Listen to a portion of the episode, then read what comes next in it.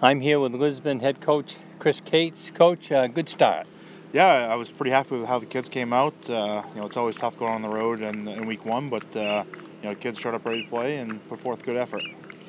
Uh, any particular bright spots that you uh, want to talk about? I think uh, Isaiah Thompson uh, averaging 10 yards a carry, um, three touchdowns. I think the pass game overall um, with Lucas Francis and Robbie Dick, Isaac Burnell you know, I think we did a pretty good job in the past game as well. You know, helping our team stay a little more balanced this, this week than we were the previous week.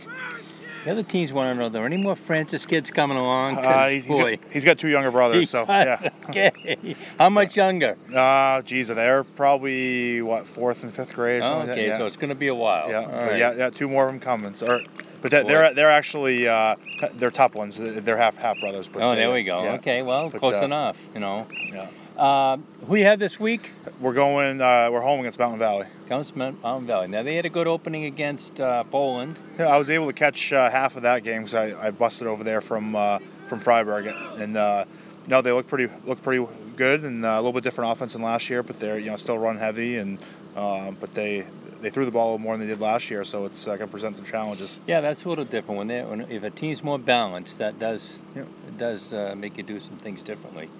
Um, injury wise, everybody come through okay. Yeah, I mean we're have, have some nicks and bumps like everybody else, but you know I think we're uh, I think we're in the same boat as everybody uh, after week one, and uh, nothing serious, and you know, nothing a little bit of ice, and uh, ice won't take care of. Now I saw somewhere, I don't know if I read it in the paper or where I read it, but uh, one of the teams that had a JV game Monday was against Westbrook, and Westbrook didn't have any JVs or didn't didn't come anyway.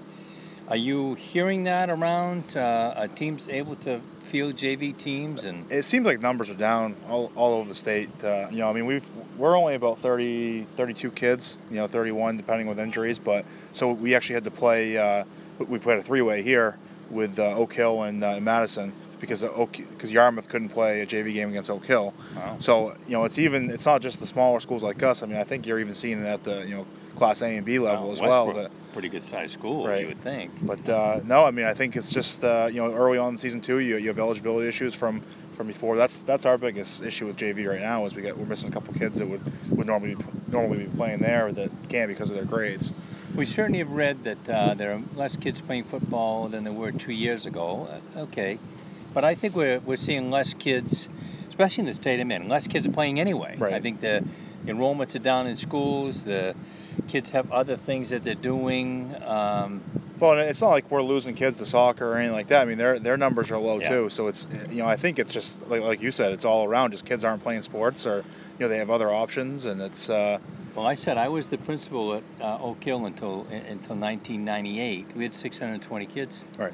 They're just about 400, I believe. Right, and and we're down three 350 kids. Yeah. I mean, so even Sure. uh, you know even 10 years ago, Lisbon was over 400. So it's you know Sure. schools. I think school sizes are going down, and you know participation levels aren't what they used to be either, though. Are you thinking that uh, we might see, um, or would you? Are you in favor of eight-man football? I think I think in some areas it is. I mean, obviously I prefer prefer the Sure. 11 man game, but you know, and I think most people do. But you know, if it's a difference between saving a program or you know or not, I mean, it's it's hard to start football back up once you once you get rid of it. Uh, you know, You know, schools like Dirigo can attest to that, right? Where they lost it for so many years, and then Yeah. just the effort to get it back. So, um, if it came down, if it came down to not having a program, I, I think it's absolutely in the best interest to, uh, to explore eight man at least. And you know, I think that gets uh, you know Aroostook County kind of involved a little bit too, where uh, you know there's some schools up there that might be interested if they could, you know, didn't have to play eleven Sure. man. The uh, one of the years that I was at Oak Hill when I started out when I when I retired, went back and did freshman JVs. I think it was actually Madison didn't have enough kids to play a JV game. We didn't find out till Monday morning, Right. and he said, "But we can we can bring enough to play eight man." Yeah. And I said to Bill Fitch, I said, "Hey, we want to play. We'll Yeah. figure it out. I didn't even know what the rules were, Right. who could play where or whatever. But you know, our kids. I asked them afterwards. They thought they said, "Hey, it's a chance to play." Right. And uh, you know, the more kids you can get involved in anything, the better off you are. Right. Well, I've, wa- I've watched some videos of Texas and stuff and stuff like that, and, and I think they go as low as six man. and, You know, in, in Yeah. some rural spots, which you know, Sure. it's like a like a pinball game. There's just scoring left and right, and uh, you know, it's different. I mean, I think I don't think it's. I, I think it would take some time to get some coaches in there that you know were you know well versed in, in the you know the different types of the game, changing of the game, and, and everything else. But I think at the end of the day, it's still football, right? Sure. Uh, any uh, surprises when you look at uh, the wins and losses for teams uh, over the weekend? Um, there wasn't really any. I mean, some of that, some of the high scores with, the, with Yeah, the was- the bigger classes kind of jumped out at me. Uh, you know, I, I thought Deering would start a little bit faster. You know, I, I thought I thought Thornton was going to win, but I thought uh, Deering would would, would uh, make it a little bit closer than it was. And um, but I mean, from our from our conference, I mean, I, you know, it's more what we what we expected. I mean, we expected Wells to be, to be solid. You know, we. Uh, you know, Oak Hill, Oak, Hill started strong as well against a you know Yarmouth team that was better than last year. Um, but no, I mean o- overall, I mean, you know, everybody else it's really what you expected from for most of these teams. You know, Yeah, I didn't. I mean, you know, it seems like the teams you expected to win won. Maybe not, maybe not as big a score as you thought each way, but uh, you know the only, only I guess the really only surprise was you know, and I thought Leavitt was going to win, but but where uh, where they shut MCI Oh, yeah. out, and you know, I thought that would be a little bit closer of a game than it was. yeah, we talked to Mike Tuesday. He actually came on the show, and he said he he was expecting a tough battle. He said, Right. you know, they're the defending, well, two-time defending Yeah. state champs. Interestingly enough, in two different classes. Right. But uh, yeah, they they played very well, Yeah. and. Uh, I, I'll talk to him tomorrow, but I, I I think he was pleased. Yeah, I mean that. Leavitt's a tough tough matchup in week one though. They throw so many formations at you, and you know obviously they're they're talented, but just uh, from a preparation standpoint, getting lined up with how they the different looks they show on offense, it's kind of a nightmare in, in week one.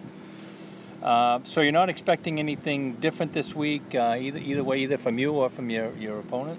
Well, they, they don't run the uh, spin offense that they ran last year. No. They uh, they kind of look like uh, 80s Nebraska out there with uh, wishbone triple option, and uh, you know so they're, they're still very run heavy, but they uh, you know they focus on what they were what they did well last year. They run the ball effectively. They they throw when it's the opportune time to do, and you know they play tough defense. So it's gonna you know. Uh, I think Randy Whitehouse at the Sun Journal asked me, and I think it's going to be a lot like last year's game. You know, that, that was a quote in the paper. It's you know it was a hard hitting game, went right down the wire last year, and you know they're tough kids over there. So I think it'd be, be a tough tough matchup for us. Good to have them at home. Right, absolutely. That yeah. that helped. That helped. We went on the road last year against them, and uh, it's a great facility up there. Though you know, Oh, our kids enjoyed playing up there, and you know, it's probably one of the nicest grass fields in the state, if not Sure. the nicest. It's, Yeah.